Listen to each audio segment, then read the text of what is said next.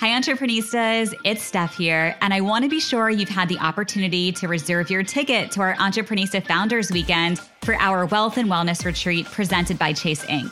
We will be hosting our event at the Ritz Carlton in Orlando, Florida from May 3rd to May 5th, and you are definitely going to want to be there with us. This is going to be your opportunity to build relationships with some of the most powerful women in business. And I can share with you firsthand that the best business relationships are formed when we really get together in person. And I just know so much business magic is going to happen when we're all together. From educational panels, networking activities to wellness activations, inspiring keynotes and breakout sessions, this is going to be a weekend you are not going to want to miss. So you can reserve your ticket today over at entreprenista.com forward slash founders weekend. We only have a few tickets left, so be sure that you reserve yours today. That's entreprenista.com forward slash founders weekend.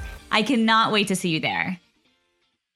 That first year was very challenging. I um I knew a lot about Pilates and I had some like like sort of big picture pretty good business ideas, but I think um in a tactical, practical operations way. I just had no idea what I was doing.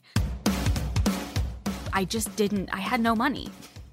And so I was taking all of the money that came in and reinvesting it back into help into employees. I was not taking a paycheck.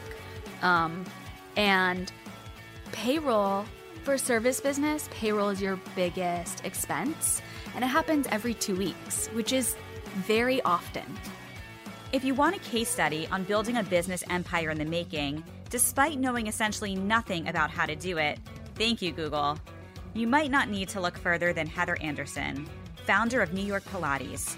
With four locations and three more planned in the next year alone, she's proven that creativity, hard work, determination, and research can transform a passion into a real business. Coming up, you'll hear Heather's journey, including why having an excellent product you believe in is crucial to growth, how she leveraged the people around her to jumpstart the business and spread the word, her use of influencer marketing before it was really a thing, and her early adoption of social media by using other people's influence. How she's overcome many challenges from having no money for payroll to running out of cash in the middle of construction and why you won't hear Britney Spears in any of her Pilates studios.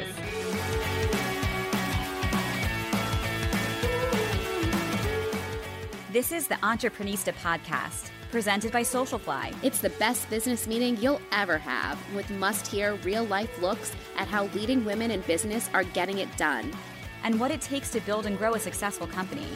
It's beyond the gram, with no filters, no limits, and plenty of surprises. Hi, Heather. Thank you so much for joining us on the Entreprenista podcast today. We're so excited to have you. Awesome. Thanks so much. I'm thrilled to be here. I actually tried out and went to uh, one of the classes this Saturday, and I had such a great time. I actually started doing Pilates a little bit. I don't get a lot of time to to to work out. I need to make the time, but I really enjoyed the class Yay. with Xander. So let's give him a little shout out. yeah, I'm so glad you went. What was so when I went in there, I noticed that it was very, you know, very downtown inspired, but also Instagrammable. So, what was the inspiration be- behind how you you decorated the space? Um, the spaces we really wanted to just be a beautiful experience and to feel welcoming and um, have it feel more like a home than a gym.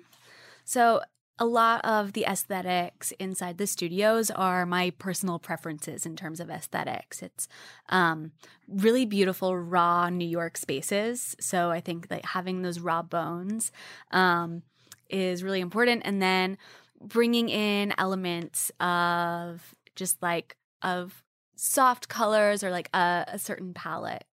And um, and then having it be somewhere you like really want to hang out. Yeah, I definitely got that vibe. I absolutely want to go back. How did you get first discover Pilates? Um, I started doing Pilates um, in high school. I was an athlete as a, a dancer. And um, I did Pilates actually because I was required to as part of my training. And um, even at that young age, I really loved what it did for my body. It made me feel stronger and um, definitely gave me a competitive edge, I would say. How did you know that you wanted to turn your passion into a business? And what was that process like when you first made this realization? Um, well, totally. So I had been teaching Pilates for eight years already at the time that I opened the studio. And was I- that your full time? Yeah. Was doing full time. Okay. Yeah, so I had been teaching Pilates full time. It was like that was my full time job. Um, and I started teaching Pilates because I got a job at a Pilates studio working the front desk so that I could take class basically. Right. And I watched, I remember sitting there at the desk and watching the interactions that were happening between the instructors and the students and the students coming in and talking about their experiences and how their how it was really transformational for them and I was like wow this is very powerful like not only do I really like this personally but watching that happen is just really magical so that that's sort of how I was interested in becoming a teacher.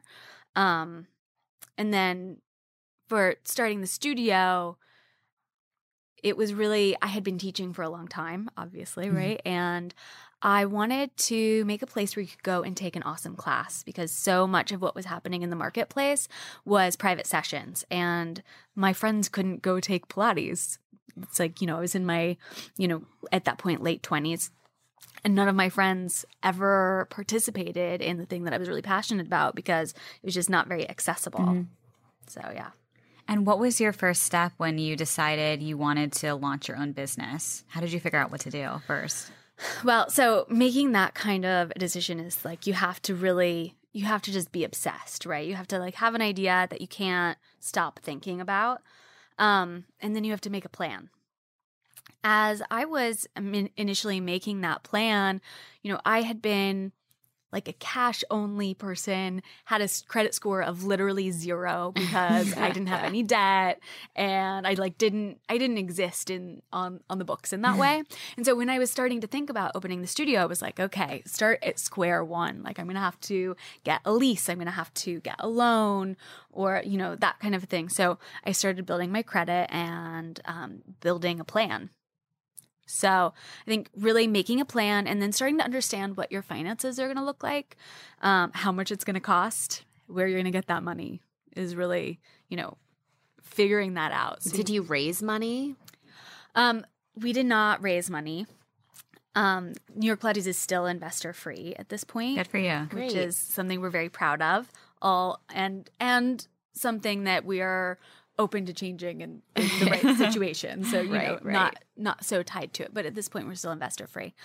Um, and you know, literally started with basically nothing. So with no money.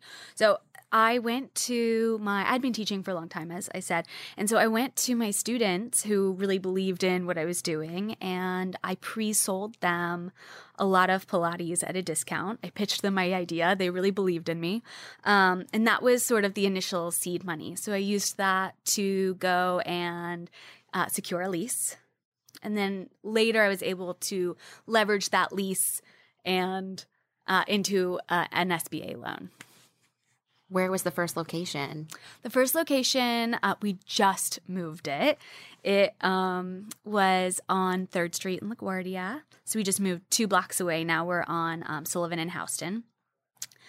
And I really I picked a location that I knew was super central, that all of my current students could get to, and that was near subways, and it was central enough that people could get there. So it was like no matter where you are, like you can get in How here did you find subways. that space? Because we're going through Oh um, looking for space right now, and it's not an easy process, especially in New York City. And there's a lot of things that we're learning now that we wish we had knew months ago or even years ago because we're on our third space now. So, Yeah. how did you figure it out? What was the first step? I mean, I started looking at spaces with like I was on I was on Craigslist. I was on Did you look with a broker at all? I worked with a bunch of different Okay. Brokers. They didn't make Um, you sign an exclusive with them. This is what we're uh, learning. yeah. Well, Was it a commercial the- space? It was a commercial space. Okay. Here's the thing: is that every broker wants you to sign an exclusive, um, but it's n- it's absolutely in their best interest for you to sign an exclusive, but it's not in your best Right. interest to do that. So. I wish we had this interview about uh, six months ago, Heather. I think that um, to me, it's it's definitely in your best interest to say that's great. I know you want that. It, that doesn't Not work happening. for me. So Who was? we How did you work know that? Did you just know that? That you're allowed to did say someone that? advise you to just not sign something? I, I think I was just like, you've got to be crazy. Like, you haven't shown Well. me the space that I want. I don't know. Uh, no one had told me that. Yeah. I just, I was Good just like, you. that Yeah. doesn't make any sense to me. I'm not doing that. Good for you. Trust your instincts and your gut. Totally. So now you have your first space and you're open for business. What did you do next? How did you grow this business? Because you have three more locations now. So I would say that like you have to market. Um, but also you need to have an excellent product. So there are those those two things that are both so important and you need to spend time on both of them. Um, we spent we definitely spent time figuring out exactly what our product was. You know, at the time I had been teaching for eight years, but um, classes weren't like boutique fitness didn't exist in the way that it does now then and no one was doing pilates in a boutique fitness What year was this? right 2013 2013. Okay. it was just kind of starting but there wasn't i mean part of the reason i opened the studio is i was as as a teacher of many years and also as a 20 something i was like yo i want to take an awesome pilates reformer class and that wasn't a thing that was available and that was like a big part of the reason why i wanted to open the studio so having a product that you really believe in and that you really believe other people want super important um, and then I leveraged my network as much as possible. And it was really initially grassroots and word of mouth.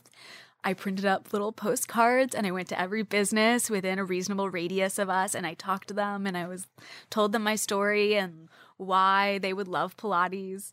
And I Did it work? Yeah. I mean, it, you, it, it's all of Altogether, it. yeah. It's all of it. And I reached out to my friends and was like, please, like, gave them free classes like come in take class bring your friends. Um i had my then hu- then boyfriend now husband was djing at the time. And so he would be out at night giving out free classes. And at after a certain point we had like all of the girl djs and um you know, we had, I was trading someone for marketing and we were doing influencer marketing really before that was a thing.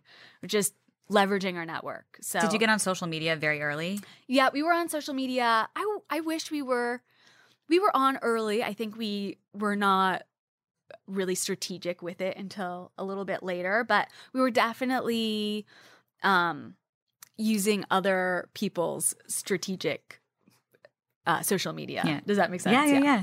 Can you share how much money you needed to just open up? You know, buy all of the reformers, pay all of the people, sign the lease. I mean- what is it? What does it take to just get started? all in all within that first mo- six months we raised about 60 grand um we were desperately underfunded and like we had to stop in the middle of construction because we ran out of money and you know we absolutely did not have enough money and you should absolutely have way more than that if you are starting a business. Um and also in the in the beginning i was the only person who worked there. Like in the first six months i mopped the floor and um and greeted the clients and checked people in and did payroll and you know all these things. And then i the very first thing i did was hire a couple of teachers because you know as a as this type of business you're open theoretically 18 hours a day right? So if i couldn't be there all the time that was the most important thing. But it was just you know it was pretty crazy. And you should absolutely have more money than that. How long did it take until you realized, okay, now I'm ready to open up the second one? we had been open for about a year and a half um and it we had really hit a stride. The classes were full boutique fitness was having it was just like from the time that we opened our doors to a year and a half later like boutique fitness was a word that people knew or like a term rather Was that the time when ClassPass first launched, or was that like a year later? ClassPass launched maybe nine months after we opened. Okay, okay. Um, and I think that that was a big part of it. Yeah. Is there were all of these people who had never considered it before, who were, you know, buying that basically free pass and taking as many classes as they possibly could and really like kind of um artificially drove the industry to some extent. Definitely. And now they've changed their whole Yeah. their whole model, which And I it, feel like, like, had to happen. makes but- sense from a financial Yes, perspective. yes. But like, uh, you know, all the studios were like, "What are we going to do about this?" It's Yeah. like people are coming for free. Did it the your, only thing you could really do was limit the inventory you How many- gave yeah. them. Yeah. did it help your business that now you had the exposure to new people and they wanted to start they would continue to take classes? Did you find they ever paid full price or was it hard to convert that customer? We were able to convert people, but you know, it had to be negotiated strategically, I would say. And um you know, we looked at it, you know, when I signed up with ClassPass, I had like, you know, 10 people email me random things and I'd be like, sure, I'll try this, sure, I'll try that, whatever. And when we signed up for ClassPass, it was the first thing that um I remember we signed up for it and um I, I was on vacation and I opened up, you know, obviously I'm checking our MindBody Yeah. while I'm on vacation and I like opened up our MindBody and I was like, whoa. the the number of reservations that came through were just really blew us away. And we had just sort of we were just like, whatever. We just opened up all the classes. We didn't think to limit it because it had never been a with any partnership that we had tried there had never been a situation where it like needed to be limited it was just sort of like you know 10 reservations a month or something from these other small uh, things that we're trying to do at ClassPass did, and I and I opened it up and it was literally all of our classes are overbooked now. I was like, okay, like I, I remember emailing them and being like, you have to stop. Like, how do I turn it off? it was really crazy. But also looking at that and um and seeing the opportunity instead of just seeing a lot of people were seeing the money they were losing as opposed to the opportunity. Right. So we sat down and we were like, okay, how do we take this and turn it into a pro for us? It's like there are all these people coming through the door. We need to make a plan to sell them. Th- like we need to make a sales plan. Yep. We need to make a conversion plan and make this really work for us. It sounds like you just have this natural business intuition with all of these things that keep coming up in your journey. Do you think you were just this born entrepreneur? Like it was just in you from the time you were young? Did you notice like patterns when you were a child? I would say I have had a lot of amazing people around me who've given me great advice. I think that I have some good instincts. I think that um I think the best the best thing that you can do is be um ready to ask questions and find people who know more than you and you, you know take your ideas to them and, and get feedback. Um be really open and ready to accept feedback. You know no one has all the answers. And you know i think that i did have some good instincts. Um but it's really i think more than having great instincts it's being ready to ask enough questions until you find the right answer Mhm. and accept mentorship Coming up, you'll hear how Heather pushed past her challenges in the first year and how everything in her business has evolved since.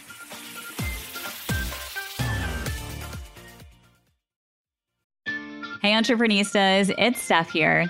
As a founder, or really as a woman in business who is creating their own success, whether you're just starting a business or you're scaling it, dealing with finances and money can often feel very overwhelming and intimidating.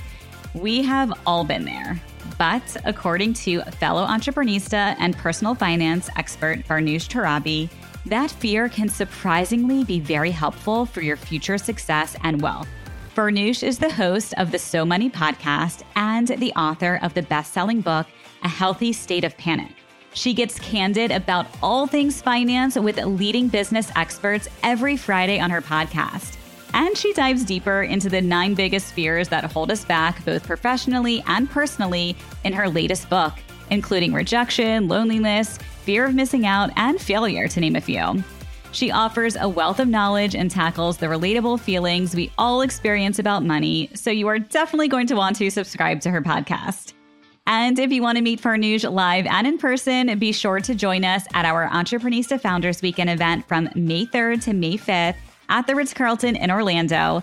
Farnoosh will be speaking, and she cannot wait to connect with you. You can reserve your ticket at entreprenista.com forward slash founders weekend, and we will see you there.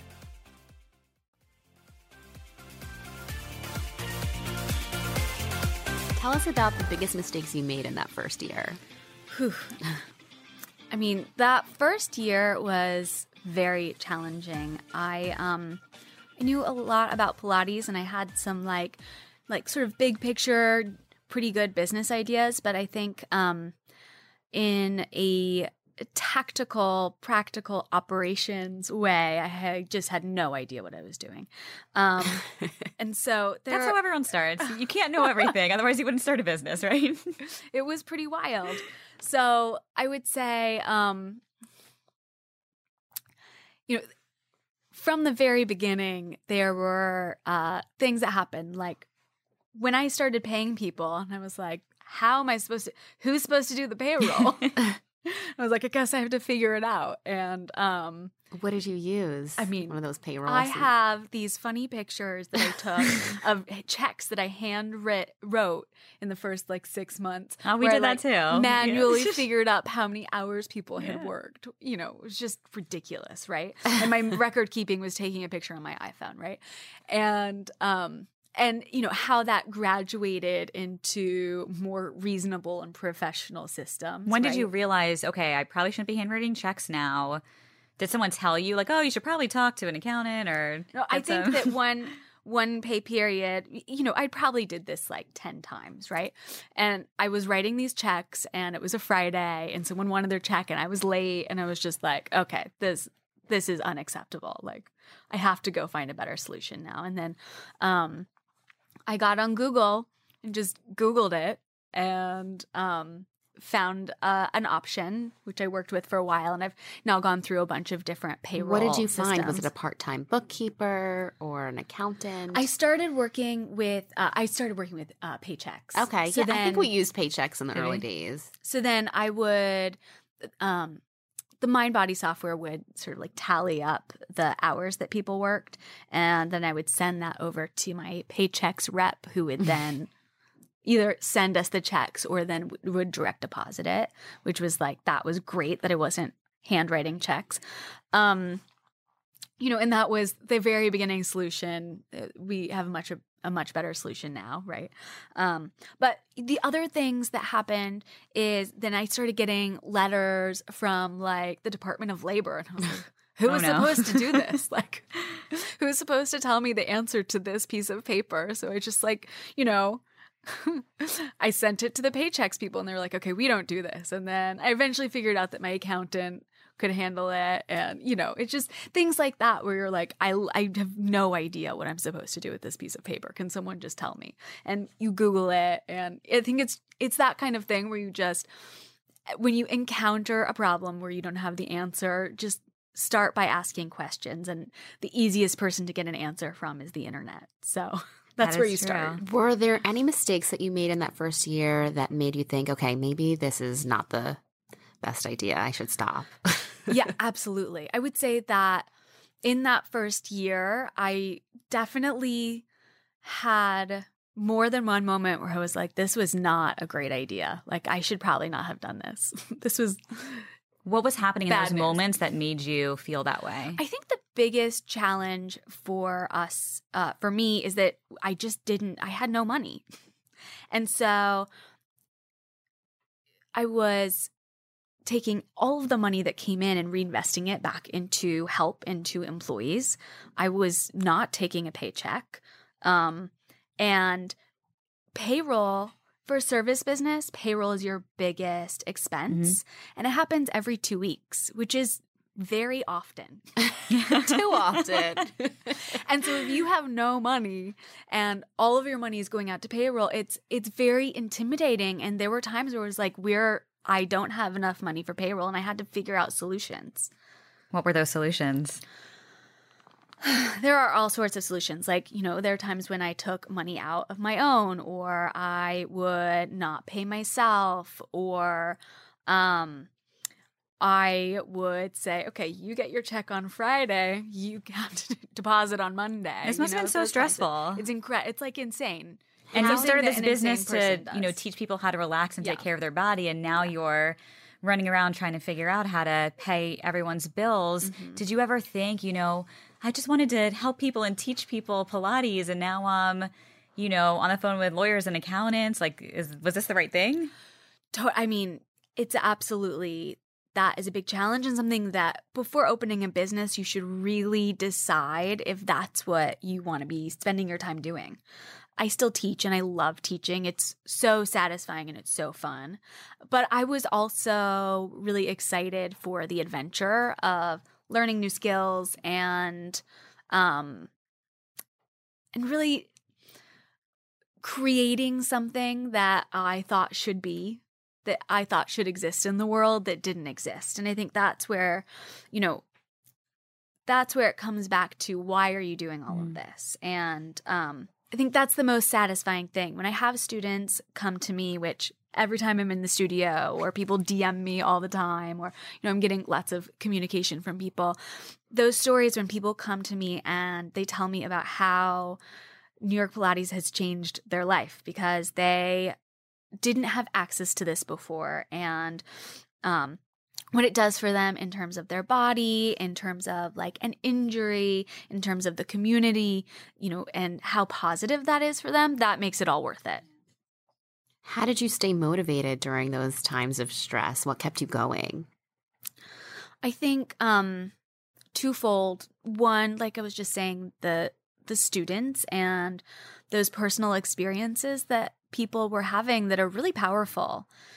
Um, and then also the staff. I had made a commitment to them that, you know, not only would I give them leadership, but I would, I'm responsible for making sure that they can pay their rent, right? And like, I think that that feeling of responsibility that I have, that commitment that I've made to them is there were many times when that's the reason where I was like, this sucks, but I have to sort it out because like it's not just about me.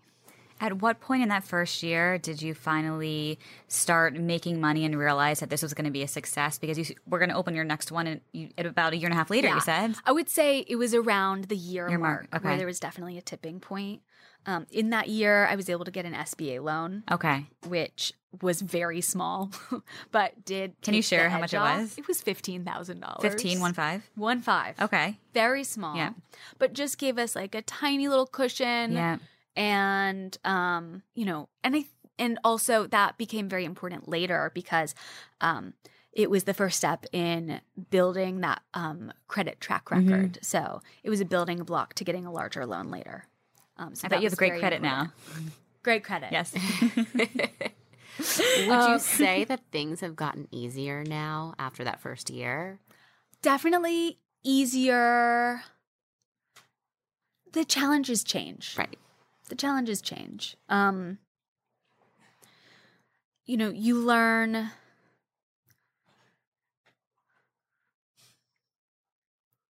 We're much more organized. We are we are an organization now. Whereas before we were like, you know, a little it was like a little bit chaotic, right?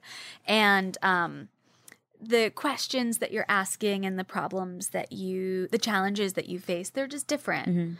Um and they're more mature problems. So That's what I always say to Stephanie. When you solve a problem, a few more, a few next more one. pop up. Isn't that like gray hairs? Yeah. right, yeah, totally. I've gotten a bunch of those now too over the past few years.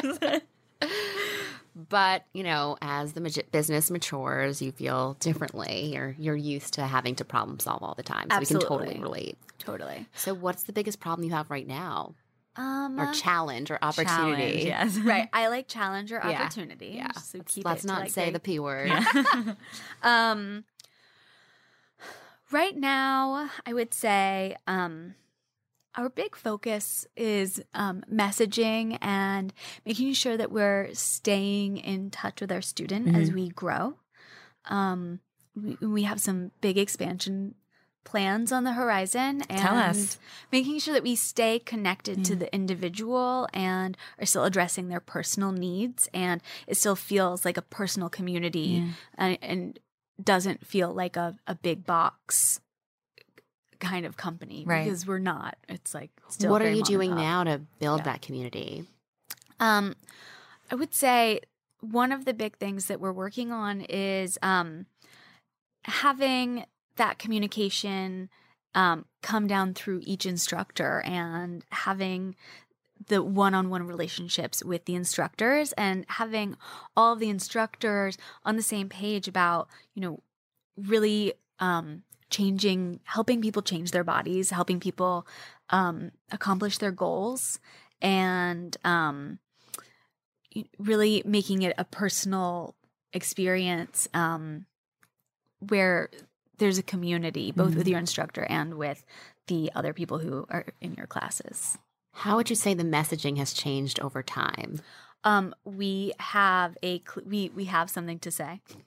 we always we always joke that um, you know I, I think initially we were kind of like we're here, we're doing a thing, and that was sort of the extent of our Just messaging, come. right? Come. Right. Were And, you- like I kind of joke that that's like being a pretty girl at a Yeah. bar. You're like, I'm here, come talk to me, right? Whereas, whereas now we're really trying to, um, we and we have we have things to say. You know, it's like very specifically we want um, to help people transform their bodies and as you transform your body you're really transforming your life Mhm. that changes your confidence that changes how you move through the world right and um communicating that message and helping people achieve it. What separates New York Pilates from all of the other Pilates classes and centers and yoga classes? Like, what is your special sauce? What's different? Yeah. I would say that what separates New York Pilates from the rest of the fitness industry specifically is the the learning, right? So we are teaching you about your body and how to use your body in the most efficient way and that helps you to um that helps you to be stronger and more efficient and like as you're walking down the street you're thinking about how you're using your abs and as you're doing any other kind of workout right? So that i think that's what differentiates us from the rest of the fitness industry. In terms of the pilates market um, we are accessible classes. They're fast paced they are um, a 50 minute full body workout. So a lot of the Pilates industry is very therapeutic Mhm. facing, and we are a fitness solution to that. Heather, tell us about what it was like hiring your first employee. And now that you've expanded to four locations, I assume, how many employees do you have now? We are about 70. 70 employees. That is a big jump from, you know, first starting your business only five plus years ago. What has that been like learning how to manage people and hire? hmm Management is a big challenge Yes. for me. It's a big challenge for me. I've gotten much better. um, I worked at it really hard. Um, management is a big challenge, and also learning what you want in an employee is um, has been a big learning curve as well. I think initially I would just like hire the cutest, coolest person. Like, you're cute. This seems fine. And and really learning how to um how to assess people's skill level, how to assess their dedication and um, what really drives them and you know finding alignment in what drives people How did you learn what questions to ask? Did you have any mentors teach you anything, or you just kind of figured it out as you went along? I would say in terms of recruiting it's been a lot of trial and error Mhm. um the questions uh there's a question that my business partner and husband um, asks frequently when recruiting, which is what do you love about hospitality? Mm. Specifically, when we're recruiting for um, studio reps for the front desk. And I think that uh, something I love about that question is we are, when someone answers that question and says, I love Pilates. Like, that's great. I also love Pilates, but I need you to love helping people because that's really what your job is. Yeah.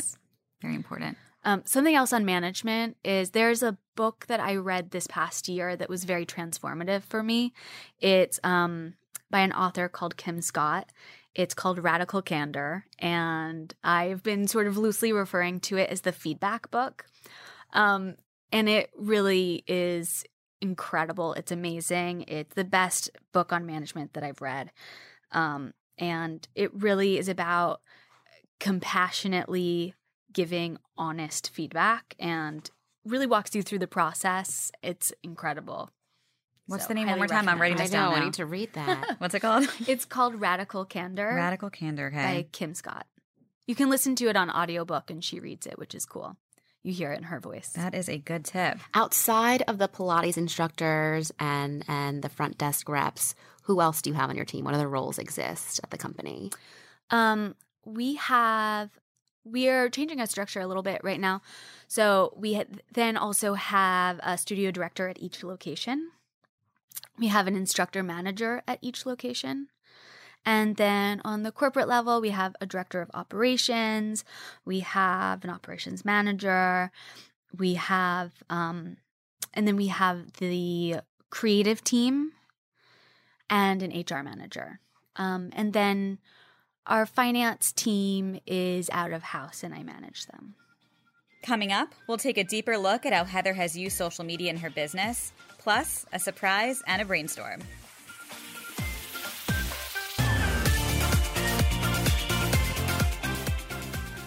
A common theme from all of the guests we've interviewed on our podcast so far is that they've all relied on support from other women through groups. So we decided to start an Entreprenista Facebook group. Head on over to Facebook and search Entreprenistas. We really wanted to create a community for entrepreneurs to connect, share ideas, help each other solve problems, and learn from all of our collective experiences. If you join the group, it's really a safe space to talk about being an entrepreneur, sharing your wins, asking for help when needed. It's going to be an exciting 2019, and we can't wait to meet you so we can learn and grow together.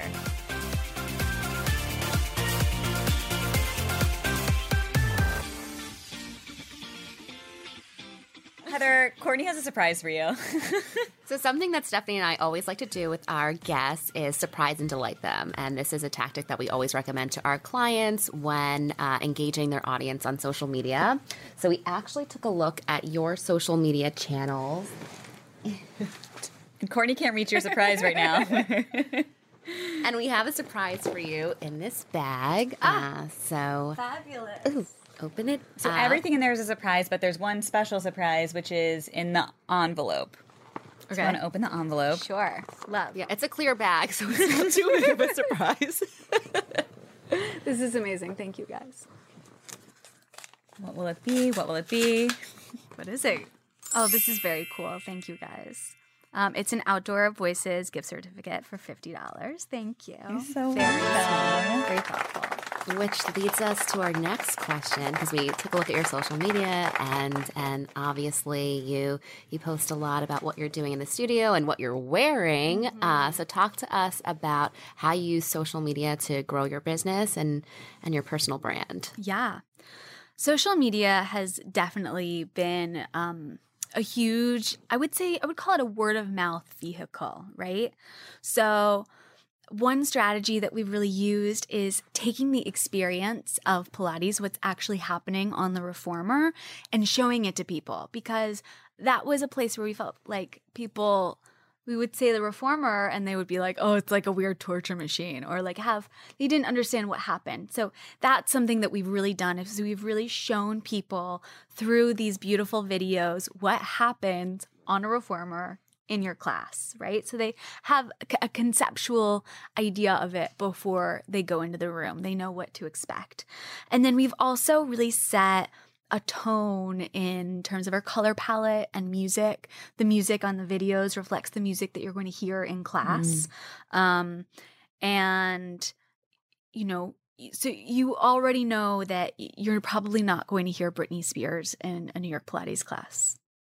You are absolutely not going to hear Britney Spears in a New York Pilates class. Let me be Aw, clear. man. Too bad for somebody because she loves Britney Spears. But that's okay. I can still. I'll be okay. I And to loved be- the music actually. Now thinking back to and to, be Saturday. clear I love. I also love pop music, and like I'm gonna get down. It's just not right the theme, time, not the right but theme it's for not, you. It's not the theme. It Yeah. has, um, it is generally it's like electronic or like kind of um it has a vibe to it that both engages you and not to distract you from the workout um we use a lot of um of covers of songs that might feel familiar but are done by a smaller artist and um is like maybe R like an electronic R&B version of it. So that's that's definitely the style of music and it's really engaging. It's very unique to the experience you'll have at New York Pilates and it's very different music than you'll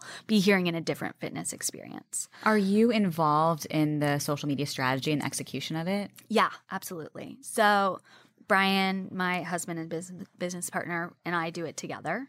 Um, we are still like if you DM New York Pilates, it's both of us answering you. If you DM Heather Anderson, I'm responding to you. So it definitely we're absolutely still controlling it. Um, and we get a lot of amazing feedback through that as well. So we are really hearing from the students on a regular basis, both in classroom, but specifically on social media as well. Um, and we also use that as a channel to talk to people about what we're doing and what's going on. And, you know, in addition to setting that tone and brand. Something else that's been really amazing and wasn't so strategic as something that happened on its own was people would come into the studio and take a selfie in the space with the bricks, with the white brick and a plant, or um, with the the things that we have dressing the space and it's a very specific looking space. So people were taking selfies and tagging new york pilates and um, we just we regram people. And that has been a really interesting feedback loop where then people are like ooh did i make it onto the New York Pilates Yeah. instagram today? Right? And also as in in the same vein um we've had a lot of influencers. We don't pay for any influencer marketing at all. Um but we you know will definitely gift classes and um we've had you know we have huge influencers who are really big fans of New York Pilates and we're not paying them to come in. They're just they love coming. They love what the classes do for their body and you know it's their job to take pictures of themselves. So you know they're You get the content. exactly which has been really powerful i think and i think has given us a lot of visibility. I was going to say, have you seen an uptick in new business when a big influencer comes in and he or she posts and then i would say it's not um it's not so direct. I would also say we're really busy. So i'm not sure if it would be definable whether there's a specific up- uptick from a specific influencer coming and tagging but i think that it all is involved Yeah. in like the the perception and ambiance is there any marketing that you do that is measurable that you're able to tie back to specific initiatives? We do not do very much advertising at this point. Um, our advertising strategy has been exactly that word of mouth, Yeah. free classes, the Instagram, um, with, you know, an occasional Google AdWords if we're doing something very specific. Um, we've done a handful of street campaigns, which are absolutely not measurable and are only for fun. Gotta keep Uh, having fun in about your email business. marketing? what? email marketing? Are you sending out emails? Yeah, regularly? we do. We do a small amount of email marketing as well. I mean, we've really had a policy of not taxing our lists. So if we have something very specific, um, we'll send out an email about it. But I would say we send out less than 30 emails annually. Well, it sounds like the business you have created and made for for people who come to your classes is one that people just want to come to and it's not about getting, you know, 30% off a class or seeing an ad somewhere. They just genuinely want to pay for your classes and want to be there because of the difference it's making in their life. So you've clearly created something so special.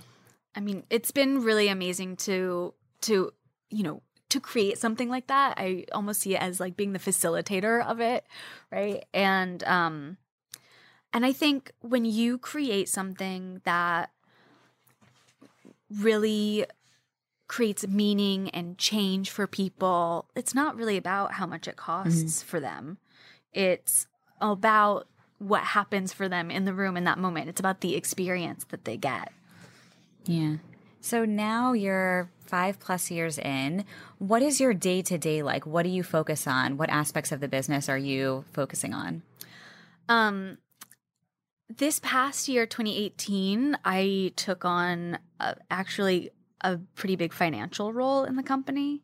Um, I, among things that I did, included reading a CFO textbook, which I'm about 50% through. I, you know, Good skipped the chapters were not that were not specifically relevant to our phase of business, but really understanding the language so that I could better manage our team. Um, so for 2019, my focus is really um, turning back to um, what's happening inside the room, engaging with the instructors, and really being a leader for them, and um, also um, really, as I said earlier, we're really like clarifying our message and want to be communicating directly with our students, and so I see that as my main role for 2019. What do you do to disconnect? Do you take a lot Well, so I mean, ironically, I take a lot of Pilates. Makes That makes sense. yeah.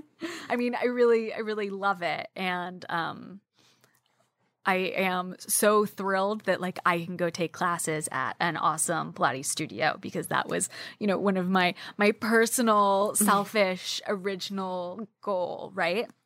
Um, but I also try and make time to go on vacation as much as possible. And um, I did not do enough of that last year. I'm going to do a little bit more this year. And, um, you know, carving out that personal time. So you take a moment, step away, um, have quiet time with yourself so you can think about your thoughts and goals and, you know, get away from the noise and the chaos. Um, and you know also carving out time for your relationships and your friends which is always challenging when you've done a thousand things you've talked to a thousand people and you get home and you're like i could totally just like watch television and like zone out Yeah. but i think ultimately when you engage with the people you love you're so much more fulfilled and have that helps create more energy Something that we like to do with all of our guests is a brainstorm, Mm-hmm. Okay, actually. great. So, is there anything that we can help you with? And we'll put 60 seconds on the clock and and we'll start. All three of us just brainstorming a specific topic. Um, well, in terms of like Anything, any business opportunity you have. business, Unless you want to brainstorm vacation Yeah. ideas, Or we can yeah, do that too. we'll change it up now. Um, well, I would say um, this year something I've been talking a lot about is like planning and being really proactive. Um, and as part of that, I love getting like beautiful like planners and notebooks and writing things down on paper. I don't know if there are other strategies that you guys have for like how you organize your thoughts in your mind. Um, How do I organize my things? There's so many. All right, we'll put 60 seconds on the clock. Ready? All right, organization ideas. I'm actually probably not the one to be giving advice on this, but Yeah. I do I do write things down because and when I set goals for the year or for the month, putting everything in writing to me like signifies okay, we, I have something to look at to move forward towards and make an action plan. So I definitely believe in writing things down. Courtney's much more organized. So, so something that Stephanie and I started doing in the last year that's been really helpful, and and maybe this will be helpful for you and your husband since he's your business partner, is we'll um, we'll quickly connect on Sunday nights and then just talk about what we have going on for that week or that month, and just both get on the same page because typically when we're going into the office, we're both you know going in opposite directions, and it's really important to make time to connect and think about what you have going on. You know, a month from now, uh, we also do end of year planning sessions with ourselves and then our different department heads to make sure that everyone is is aligned, and then uh, weekly meetings with the the management team are I really love all of important. that. Oh, and when we do have our calls, we try to cancel things that aren't important anymore so we can find more time to focus on what is. Love. Yeah. I love all of that. And then, oh, we also We're started doing the 60 Wait, seconds, wait, but we also- take- This one I like though. Uh, we also started coming up with themes for our years. Mm. So this year, our theme is stability. So we don't make decisions that aren't going to provide stability to our I lives love that. And business, yeah. and business. I So love that. The year stability. we got to be better at asking that question before we make a decision. But we're we're trying. It's still January, so we've got uh, Really? eleven more months. You're only two weeks in. You have life. Yeah. Hopefully those ideas were helpful. yeah, great. I love all of that. Good. So I have a question for you. Yeah. What does being an entreprenista mean to you? I think as an entrepreneur, I think you have to have that passion and drive where whatever it is that your idea, whatever idea that you're bringing to the table, you have to be so obsessed with it that you cannot stop talking about it. You are driving your friends crazy with um, how much this needs to happen. You can't let it go. You have to be have that kind of passion and drive for your idea to get you through the hardships that are to come and to get you through those challenge moments. Um, and I think that really believing in your concept to that to that degree is that's entrepreneurship. I couldn't agree more. You have to have that passion and drive, otherwise you can't make it through the through the hard times. Yeah. And you mentioned some big expansion plans. Can you tell us a little bit about what's coming up? So for 2019, we are planning on opening three more locations, Wow. which is a big expansion. It's almost doubling our footprint this year. Um, and we have a goal of 50 plus locations in the next five years. So Are they all going to be in New growth. York or different cities? we'll definitely be focusing on New York initially. Um, for this year, we're planning uh, Flatiron and Upper East Side. Oh, that I'm Uh, on the free side. There so you go, girl. Yes. we got you. um, and then an additional Hamptons location.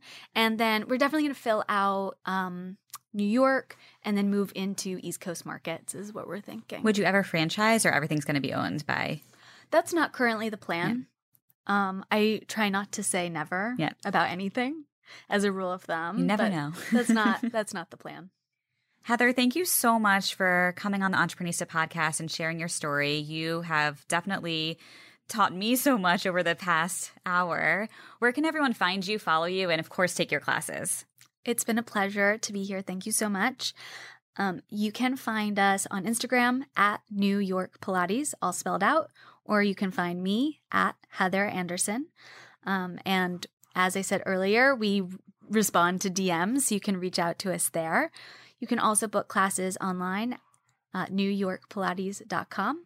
I also have something for you guys if you want it and your listeners. You gave me a gift, so I have something for you. It is an offer of 15% off of reformer classes and packages. Um, you can use the code Feel Yourself 15 all caps.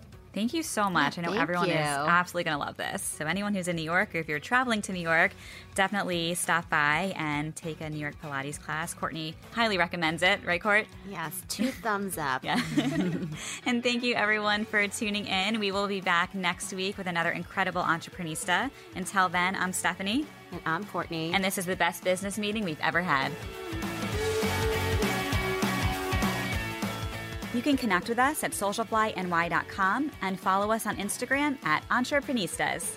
Check out all our latest episodes at entreprenistapodcast.com. Entreprenista is produced by Mouth Media Network for Socialfly. Copyright 2019 Socialfly, all rights reserved. Thanks for listening.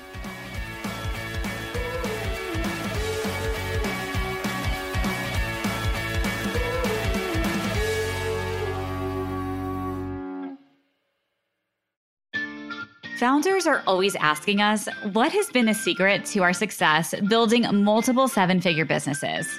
Do you want to know how? It's our community. We created the Entreprenista League for founders like you. Our members have access to everything we've used to grow our businesses over the past 10 plus years. To learn more and get on the wait list for when doors are open again, head over to entreprenista.com. That's entreprenista.com to get on the wait list.